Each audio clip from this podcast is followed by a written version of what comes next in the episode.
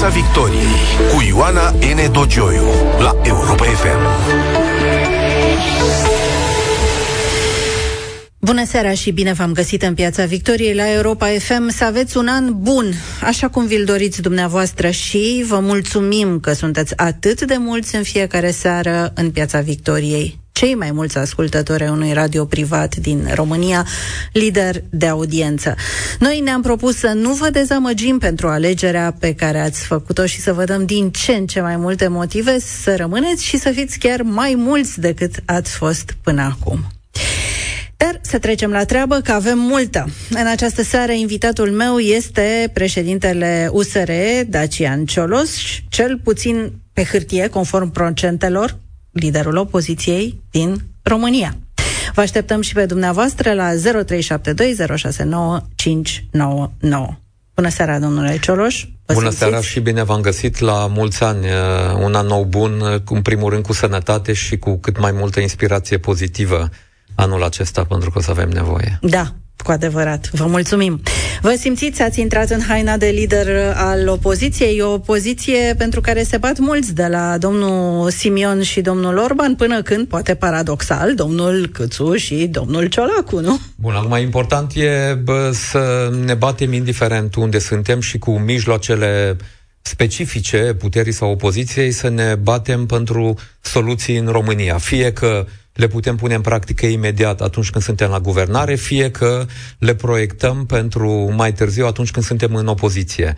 Deci eu așa văd lucrurile, că să ne batem între noi care e mai în opoziție, care dă din gură mai tare și care uh, vorbește bălării mai uh, frumos. Nu știu dacă asta așteaptă oamenii. Noi cel puțin așa vedem lucrurile. Am avut o perioadă de opoziție antisistem înainte de 2020, Uh, când, uh, evident, nefiind la guvernare și ne trecând pe acolo, puteam să spunem cum vedem lucrurile. Uh, am avut o perioadă de aproximativ 8 luni în care am fost la guvernare și când am încercat să folosim cât mai bine, atât cât ne-a stat în putință ca să împingem lucrurile. Apoi uh, am trecut din nou în uh, opoziție cu uh, sentimentul acesta de a lăsa uh, ceva început și uh, neterminat. Și acum căutăm să folosim uh, opoziția uh, ca să spunem ceea ce, din punctul nostru de vedere, ar trebui făcut și ceea ce noi am fi făcut dacă am fi la guvernare și ce avem de gând să facem în perspectiva lui 2024, pentru că fie cu noi la putere, fie cu noi în opoziție, din punctul nostru de vedere, România are nevoie de un partid care să-și asume o agendă de modernizare și nu o agendă populistă uh, extremistă, doar de dragul opoziției și de dragul procentelor în opoziție, deci o agendă uh, reformistă și uh, trebuie explicat uh, oamenilor cum vedem noi lucrurile, chiar dacă sunt conștient de faptul că probabil mai mult decât în urmă cu șase luni sau cu un an sau cu doi ani, Uh, societatea trece, societatea românească trece printr-un moment dificil și e foarte multă emoție în, în uh, felul de a vedea lucrurile și în judecată pe care oamenii au. Și pe bună dreptate. După criza aceea politică care a dus la formarea unei coaliții privită cu ochi răi de foarte mulți, inclusiv de electoratul PSD, care nu este nici el foarte împăcat cu cele întâmplate, ar fi fost poate de așteptat ca uh, USR să aibă un salt în sondaje, nu trece în opoziție, uh, este, nu se asociază cu actuala formulă guvernamentală, cu actualele traume foarte mari la care vom reveni din societate și totuși sondajele nu arată lucrul acesta. Da. Să știți că și colegii de-ai noștri, membri de partid, sunt dezamăgiți și surprinși că nu se vede uh, deocamdată în uh, sondaje decizia noastră uh, de a intra în opoziție și de a spune lucrurilor pe nume. Eu cred că așteptarea susținătorilor noștri, așteptarea de la USR a fost foarte mare când am intrat la guvernare și uh, realizez faptul că sunt mulți susținători și îmi spun oameni pe stradă și în discuții pe care le am, uh, sunt uh, dezamăgiți pentru faptul că am plecat de la guvernare. La fel cum uh, mulți erau dezamăgiți când eram la guvernare că nu facem mai multe, că n-am uh, desfințat Siju, că n-am făcut reforma în justiție, că n-am desfințat pensiile speciale, că n-am făcut uh, depolitizarea. Uh, și așa mai departe, că n-am uh, reușit să obținem două tururi pentru primar, chiar dacă acolo era clar de la început că nu vom avea susținere. Deci, uh, Faptul că nu avem, că nu regăsește încă în sondaje uh, noul nostru statut de opoziție, cred că vine și din faptul că așteptările au fost foarte mari vis-a-vis de noi și oamenii au fost dezamăgiți că n-am rămas acolo cu orice preț, chiar dacă știm prețul pe care l-am fi plătit, dacă am fi rămas fără să facem uh, lucruri. Și, uh, pe de altă parte, cum spun, e uh, perioada asta de criză a coincis cu Uh, tensiunea creată de pandemie, încă un val, vaccinări, uh, uh, lucruri de neînțeles pentru mulți oameni. Ne-am vaccinat, dar uite că totuși uh, lucrurile nu merg bine, trebuie din nou să ne vaccinăm. Prețurile la energie, care au explodat în România, spre deosebire de alte zone din Europa, peste tot au crescut. Deci, pe fondul acesta de emoție, criza a fost prelungită mult. Sincer, eu, unul, n-am crezut că Florin Câțu va rezista până în ultimul moment cu solicitarea lui să fie premier când era foarte clar că uh, putem începe discuția inclusiv de a reface coaliția de la acel uh, punct și că eram gata să negociem mai multe lucruri ca să salvăm coaliția. Deci a fost foarte multă emoție, a fost această dezamăgire că s-a întâmplat uh, ceea ce multă lume nu mai dorea, să vadă PNL-ul și PSD-ul împreună și PSD-ul revenit, revenit în fruntea uh, bucatelor și, evident, am plătit uh, noi prețul acesta și ne asumăm. Eu mai sunt conștient și de faptul că avem noi de făcut niște clarificări în partid vis-a-vis de felul în care să jucăm acest rol în, uh, Adevărul în că vorbiți pe foarte multe voci vorbiți pe foarte multe voci. Bun, asta e, uh, nu e o surpriză pentru USR. USR e un partid în care Dar sunt... nu mai uh, sunteți partidul antisistem, ați sigur. spus. Ar trebui să... Sigur. O zonă de maturizare, după cum vă sugera și un fost partener al dumneavoastră într-un interviu pe care mi-l dădea mai de mult Valeriu Nicolae. Da, sigur, acum și pentru Valeriu e mult mai ușor și el știe, poate mai bine decât mine, cât, că e mult mai ușor să spui de pe margine cum trebuie făcute lucrurile decât să o faci în partid, că a fost în partid de două ori, a venit în partid. Este da? adevărat, dar un sfat bun e întotdeauna bine Și am închis paranteza absolut. Deci eu nu, uh, nu fac remarș la, la conținut, la ceea ce a spus, ci la formă, la mod. Uh, acum, uh, apropo de ce spuneți, da, ne organizăm pentru asta. De câteva săptămâni discutăm în uh, conducerea partidului, în birou național. Suntem și noi după niște alegeri interne care uh, Uh, și după campanii interne, campanii interne care nu unesc, ci mai degrabă uh, scot în evidență diferențele. Și nici nu mai aveți acum dușmanul comun care să vă unească, domnul Câțu, așa uh, da, cum a fost mă rog, la finalul anul trecut. Ei, ei sunt acolo și fac ceea ce fac pentru România sau, mă rog, în unele cazuri împotriva interesului române, dar asta e altceva. Deci, am uh, tocmai am creat un departament de politici publice în uh, partid cu oameni care au fost în guvern în mare parte până acum și care cunosc programul de guvernare pentru că și PNL-PSD a preluat și lucruri pe care noi le-am uh, convenit înainte și mă gândesc mai ales la Planul Național de Redresare și Reziliență. Pentru noi e o referință și o vom urmări în detaliu. Pregătim acum și un guvern din umbră, unde vom avea oameni colegi pe fiecare portofoliu ministerial Uh, pregătiți să reacționeze, dar să și acționeze proactiv atunci când vom avea lucruri de propus. Noi am spus că uh, vom face o opoziție clară, dar acolo unde pe teme pe care și noi le susținem și pe proiecte legislative uh, idei bune, suntem gata să le negociem și să le susținem în uh, Parlament. Uh, cum am fi făcut-o și am făcut-o și pe legea privind uh, prețurile la energie, chiar dacă atunci PNL și PSD n-au ținut cont de propunerea noastră, reducerea TVA și eliminarea costului certificatului verde din facturi, care ar fi avut un impact direct, imediat asupra uh, nivelului facturilor, nu sistemul acesta complicat Uh, care, iată, nici măcar cei care l-au elaborat nu-l mai înțeleg și nu mai știu să le explice. O să revenim la această criză uh, a facturilor, dar spuneați de Mm, regretul de dezamăgire a electoratului care ar fi vrut să rămâneți acolo, spuneați de ceea ce ați fi putut continua și vă dau și eu un exemplu, ați fi putut avea un judecător, USR ar fi putut propune un judecător la Curtea Constituțională, ceea ce avea potențialul să schimbe majoritatea actuală din Curtea Constituțională, o miză absolut fabuloasă, poate cea mai importantă miză. Ați vorbit de emoție de asemenea. Acum, punându-le cap la cap, dacă am depășit momentul acela de emoție am, foarte mare. Dați voie să reacționez. Uh... Vă dădeam oricum, mă voiam să pun și întrebarea. Da, vă rog. Dacă am trecut momentul acela de emoție și ne uităm în urmă, dumneavoastră mai precis, poate merita să faceți ceva mai mult ca să rămâneți? Era ceva ce puteați să faceți ca să rămâneți? Evident că totdeauna uh, când vii cu recul uh, și regândești lucrurile, poți să spui, uite aici, poate că aș fi făcut altfel. Mă tem că am fi depășit o linie roșie unde prezența noastră la guvernare n-ar fi făcut decât să cauționeze un anumit comportament al PNL-ului care n-avea nimic de a face cu obiectivul nostru de a aplica un minim program de uh, reforme. Pentru că, apropo și de, uh, și asta vreau să spun, uh, prezența unui judecător de la uh, USR. Nu de la USR, ci propus de USR. Bun, nu, propus nu de USR în sensul acesta. Evident, evident că nu l-am fi propus uh, și nici nu, nu-l aveam. Sper, cel nu-l aveam.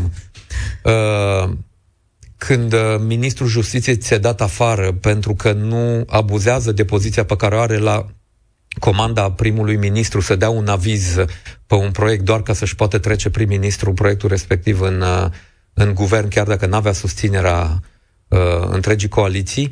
Deci când un premier care mai încolo devenea și președinte de partid acționează așa, nu știu câtă încredere am fi putut avea că am fi putut lucra într-un mod de minimă, cu minimă decență cu el în fruntea uh, guvernului și să mai și negociem anumite poziții. Aceasta e întrebarea. Pentru că așa noi am avut discuții, nu știu, și când, uh, de exemplu, am făcut propunerile pentru conducerea uh, radioului și televiziunii și ne-am spus opinia la propuneri pe care le-au făcut colegii de la PNL, așa cum și noi eram deschiși să discutăm propunerile noastre cu ceilalți parteneri, chiar dacă ne înțelesesem că fiecare face o propunere de o parte și de uh, cealaltă.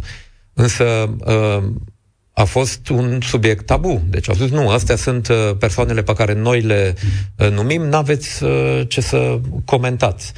Deci s-a ajunsese la o linie roșie care cred că greu, cu același premier și cu același comportament, că nu era vorba de persoană acolo, cu nume și prenume, ci de un comportament, de un profil de uh, Dar premier. ați spus mai devreme de tot PNL-ul ați fi cauționat o anumită politică a PNL-ului, nu doar a domnului Câțu, asta înseamnă că excludeți o revenire până la viitoarele alegeri? Nu, dar am spus, n-am exclus niciodată. Eu cred că sunt în PNL oameni Uh, și ar fi fost în PNL oameni care, cu care puteam lucra inclusiv în, uh, în guvern și asta și fost solicitarea noastră. Deci nu excludeți Să vină premier. Nu, acum sincer, între noi și realist vorbind, uh, nu cred sau nu văd cum s-ar mai pune uh, problema Mi se pare cu, că merge așa bine coaliția? Cu, nu mi se pare că merge bine, dar nu mi se pare că PNL-ul a evoluat în felul de a vedea lucrurile, pentru că, încă o dată, noi, dacă intrăm la guvernare, nu facem doar ca să salvăm o majoritate. De asta nici n-am rămas. Intrăm la guvernare ca să modernizăm România. E nevoie de reforme. Oricâtă emoție punctuală ar fi în societate sau o emoție de moment, pentru că trecem prin momente dificile, nu putem ieși structural din momentele astea dificile dacă nu facem cu adevărat niște reforme. Deci dacă actuala coaliție s-ar rupe, ceea ce, sigur, având în vedere cum merg lucrurile acum, nu este neapărat exclus, uh, singura variantă ar rămâne anticipatele, dacă dumneavoastră n-ați accepta să mai reveniți. Depinde, deci, uh, uh, opțiunea noastră și viziunea noastră e pe masă și va fi tot mai clară în perioada uh, următoare. Depinde de cum s-ar poziționa PNL-ul și care PNL, că acum așa stai întrebarea. Care PNL? Că acolo sunt mai multe mai multe bucăți, mai multe uh, Vă viziuni. la un congres Chiar dacă nu sunt ele. PNL? Nu, eu nu mă aștept la nimic. Nu mă mai aștept la nimic din partea PNL-ului, sincer. M-am tot așteptat până în ultimul moment, inclusiv să uh, găsim suficientă maturitate ca să refacem coaliția dacă cu adevărat PNL-ul vrea modernizarea României așa cum a spus în campanie și cum a explicat în campanie alegătorilor lor că modernizarea nu se poate face cu PSD-ul, ci din potrivă, cu un PSD menținut an bun de zile în opoziție ca să se reformeze.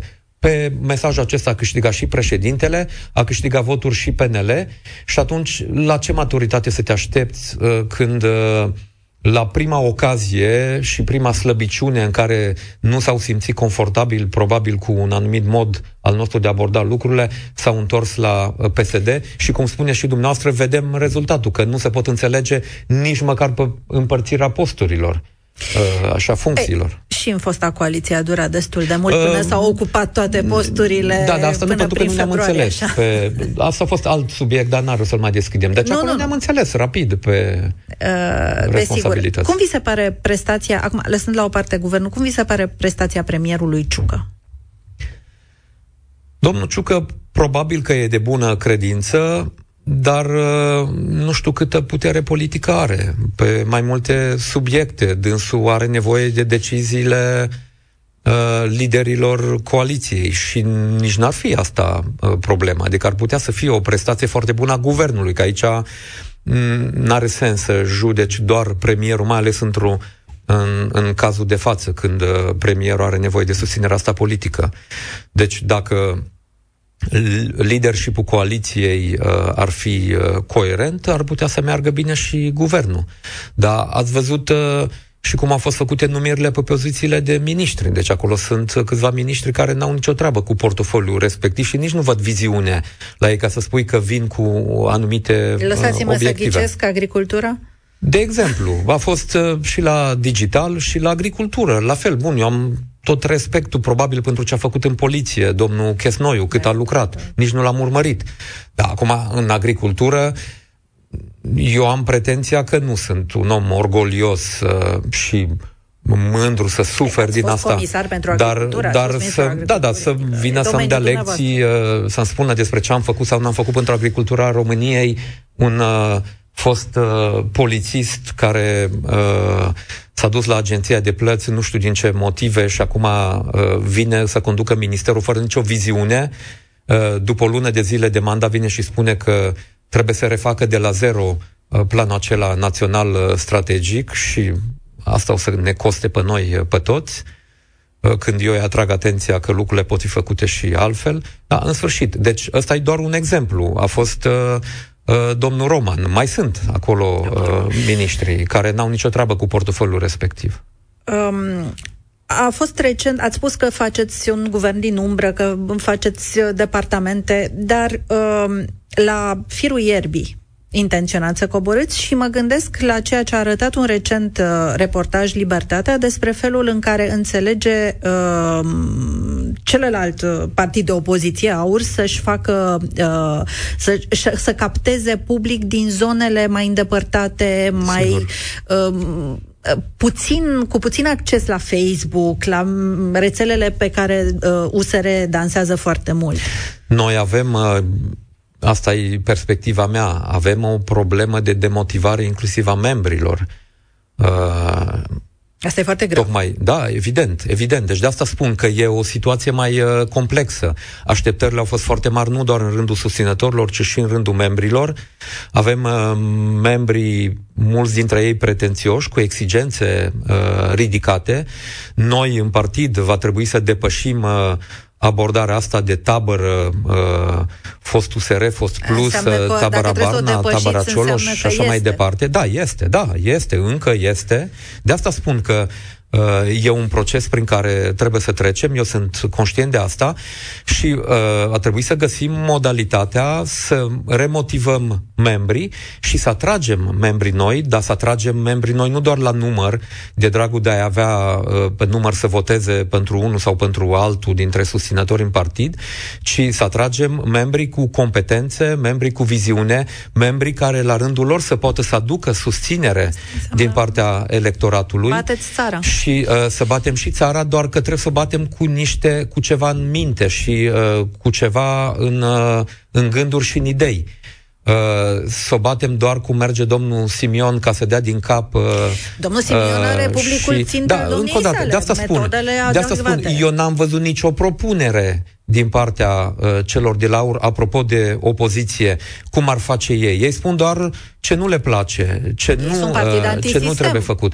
Ei, uh, România are nevoie să fie modernizată și să fie guvernată.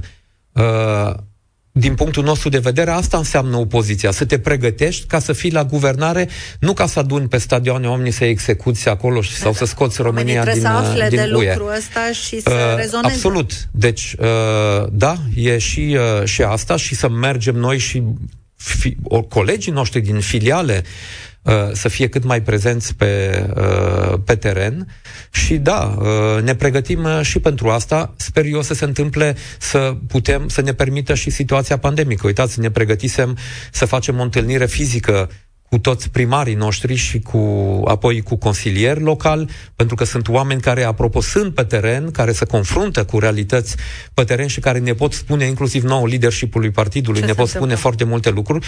Ăsta și motivul pentru care am fost cu o delegație dintre ei la la premier să discutăm de finanțările pentru proiecte locale. Vreau să facem o întâlnire la sfârșitul lunii ianuarie, o întâlnire fizică. Am amânat-o în cele din urmă pentru că, din nou, situația pandemică nu ne permite. Nu vă permite. Uh, 0372069599 vă așteptăm în Piața Victoriei la Europa FM cu întrebări și opinii. Uh, domnule Cioroș, noi ne-am izbit acum de un zid, practic, zidul facturilor am intrat, România a intrat direct în cap cu el. Sunt niște sume halucinante, uh, pare, și poate la fel de grav, n-am să spun mai grav, dar la fel de grav ca sumele de pe factură, este haosul. Nimeni pare a nu înțelege ce ne-a lovit, de unde a venit cometa. Un fel de don't look up până la urmă, într-o versiune uh, românească. Uh, anul trecut, tot anul trecut, în coaliție, cineva a pus problema că vine acest moment și că el trebuie pregătit?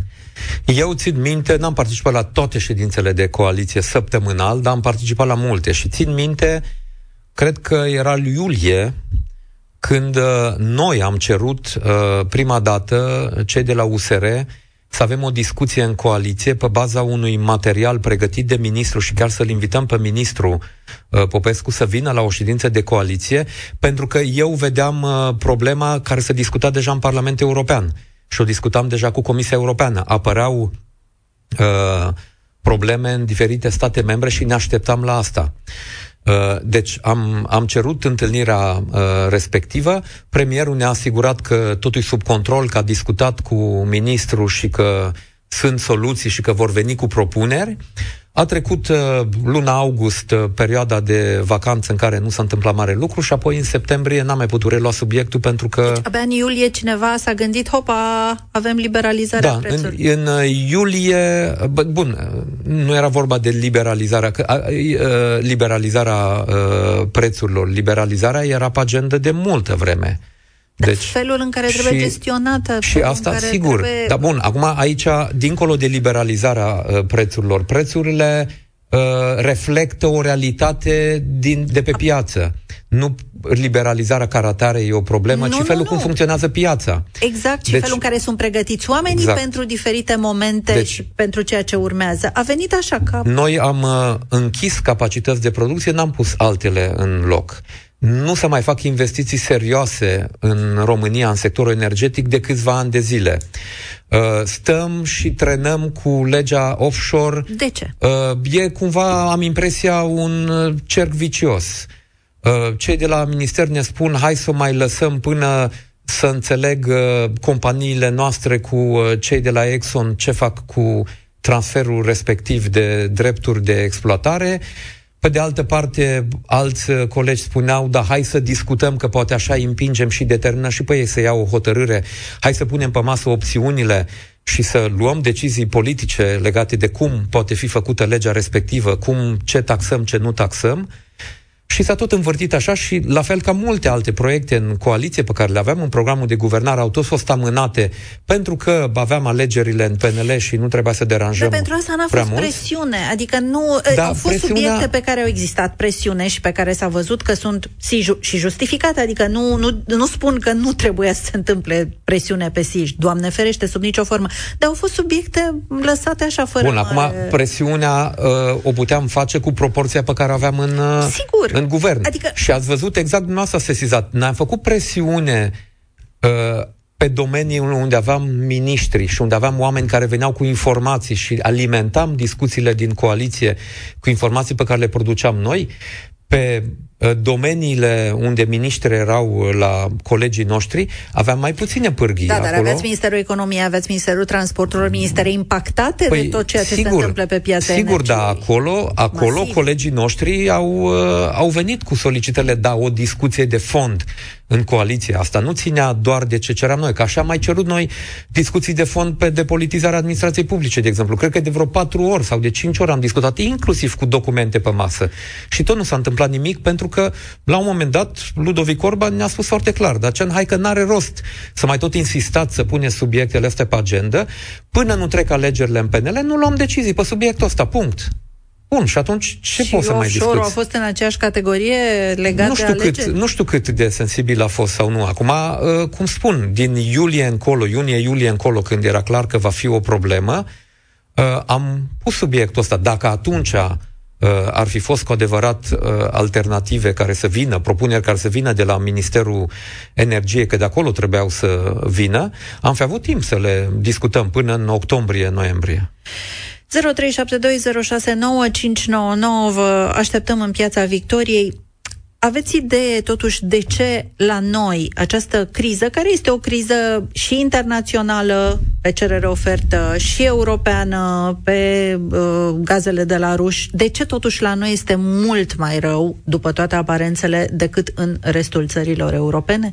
Vă spun, asta e sentimentul meu, că uh, pe de o parte, capacitatea de producție, Uh, am închis unități, uh, n-am deschis altele, nu s-a finalizat, nu s-au finalizat investiții importante, Iernut, de care se discută de câțiva ani de zile, uh, uh, compania energetică, complex energetic Oltenia, acolo să știa că el uh, va ieși din activitate încet, încet și la fel, din motive politice, uh, nu s-au luat uh, nici acolo decizii uh, tranșante.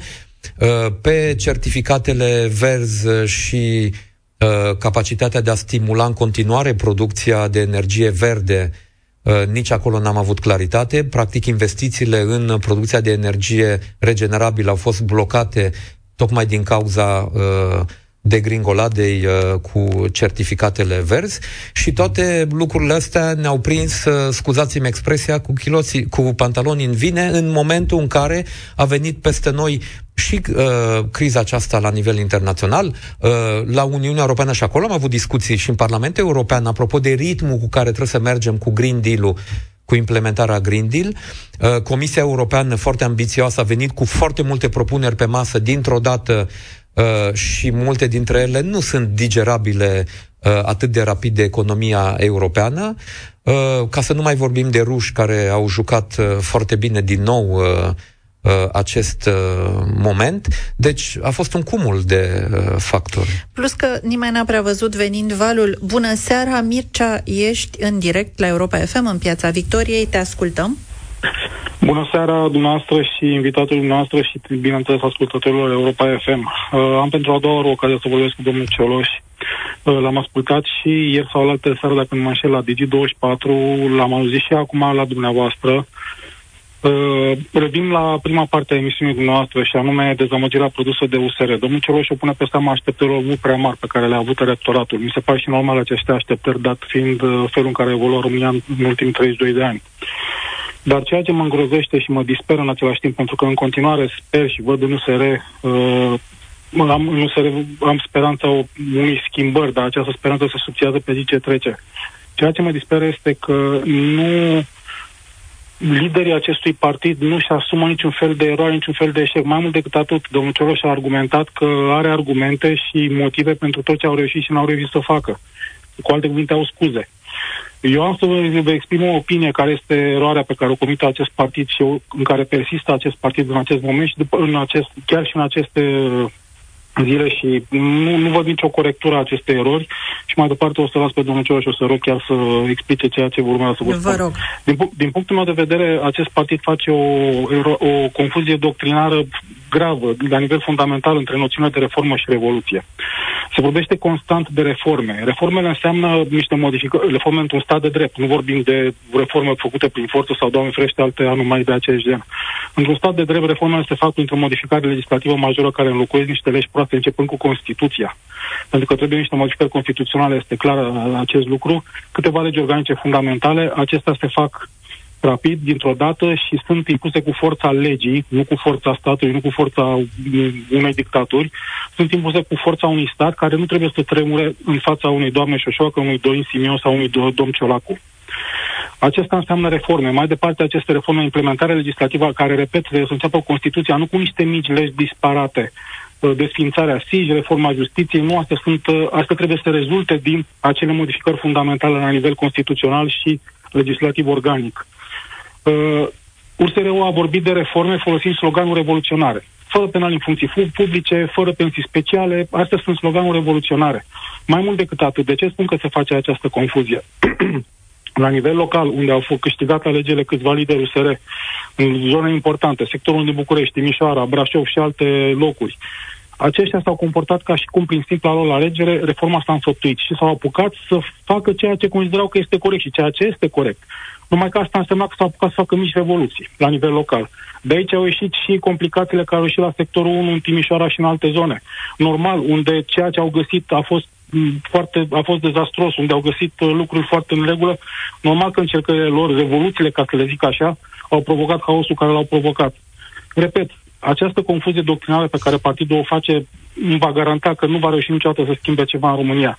În momentul în care vor pune pe hârtie un plan trebuie modificată Constituția în punctele XYZ, trebuie modificate legile 1, 2, 3, vor avea și un plan de negociere și vor avea... Dacă îmi dați voie să vă răspund, Mircea, vă și mulțumim, răspund. hai să-l lăsăm pe domnul Cioloș să răspundă. Mulțumesc mult pentru comentariul tău foarte, foarte articulat.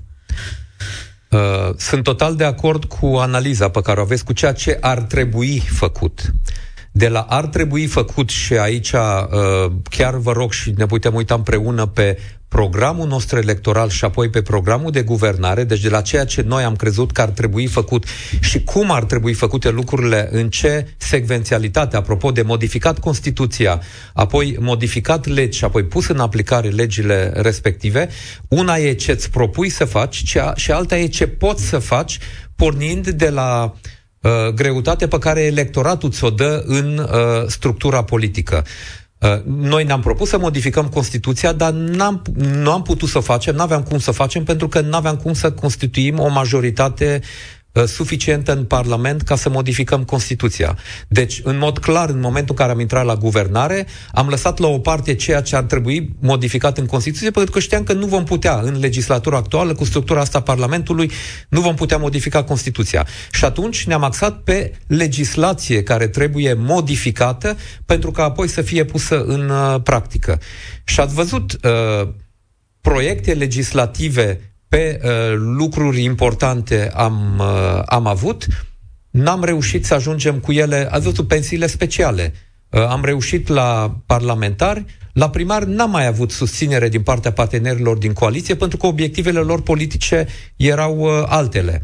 Uh, eu cred, și după experiența din 2016, că uh, apropo de stat și de reformarea statului, până nu trecem de etapa asta de politizării sau, hai să spun, a profesionalizării administrației publice, putem să dăm o serie de legi uh, care ar fi necesare, nu avem cu cine să le aplicăm în sistem dacă sistemul rămâne același. Și acolo nu de modificări legislative în, în etapa asta era nevoie, ci de voință politică pentru a aplica legea. Noi avem acum o lege care spune că funcționarii publici, înalții funcționari publici trebuie recrutați după anumite criterii, însă de mai bine de 15 ani lucrurile se întâmplă uh, exact opusul legii.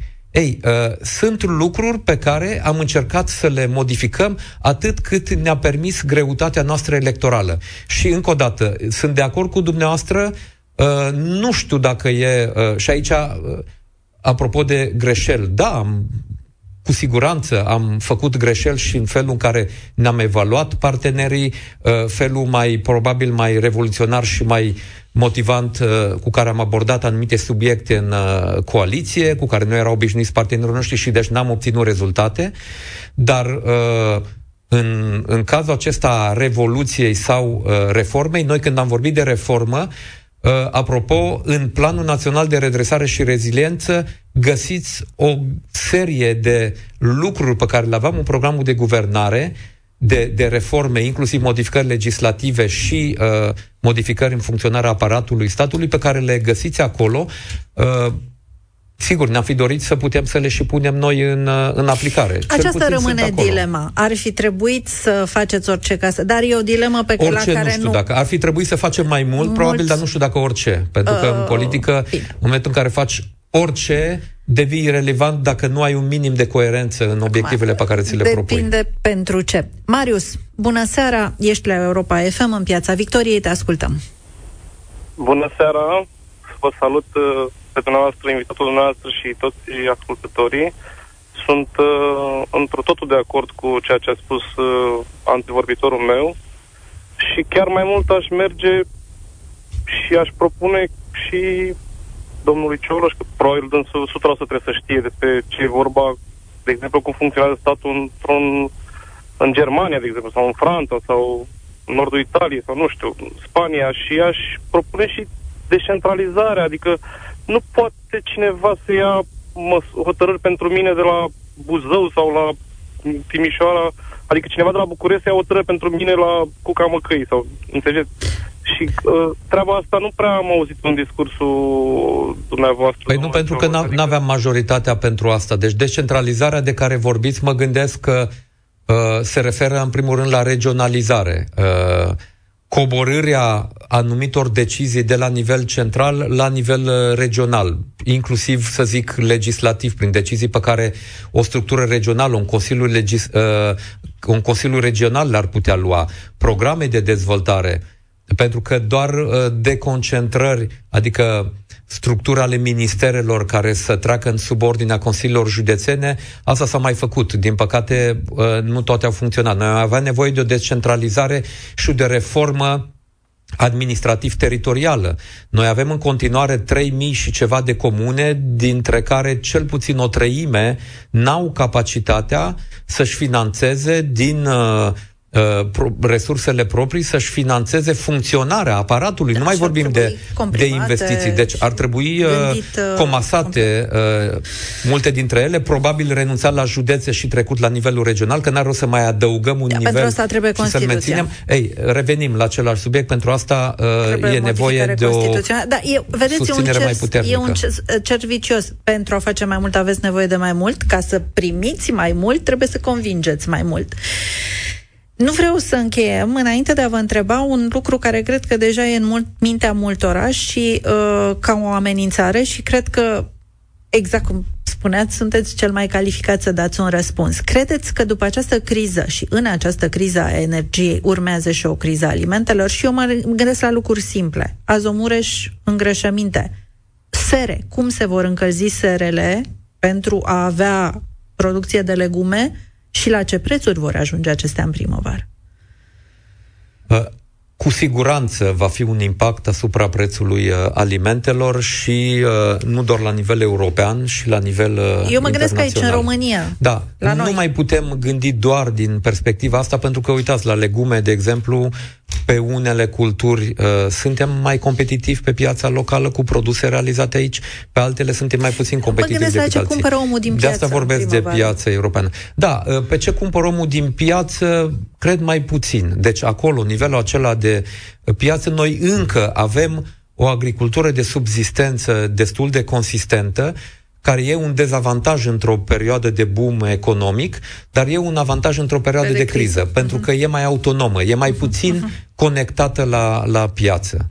Deci acolo, dacă, uh, din nou, dă Dumnezeu și plouă la timp, apropo de irigații și de domnul Chesnoiu și de uh, PNL și PSD care au avut Ministerul Agriculturii și de ce n-am avut noi în PNRR mai mulți bani pentru agricultură, pentru că n-au venit cu proiecte realiste Uh, și de sistem de irigații, nimeni nu-ți mai finanțează la nivel european refacerea sistemului de irigație a lui Ceaușescu. Irigații, sigur. Deci, uh, uh, dacă vom avea condițiile naturale, un minim de producție pe piață direct, comercializare directă vom avea, însă nu e suficient. Va fi presiunea pe uh, produse uh, alimentare procesate, pe costurile de producție în industria alimentară și se vor repercuta. Deci vom fi, cum ar veni, la mila Domnului, ca să înțeleg așa, în bună măsură, din acest punct de vedere. Domnule Dacian Cioloș, vă mulțumesc pentru prezența în Piața Victoriei. Dragi prieteni, ne auzim din nou săptămâna viitoare, joi. Să aveți o săptămână minunată, să fiți sănătoși și acum rămâneți în cel mai mare club de seară din România alături de Teddy Păun. Piața Victoriei cu Ioana N. Dogioiu la Europa FM.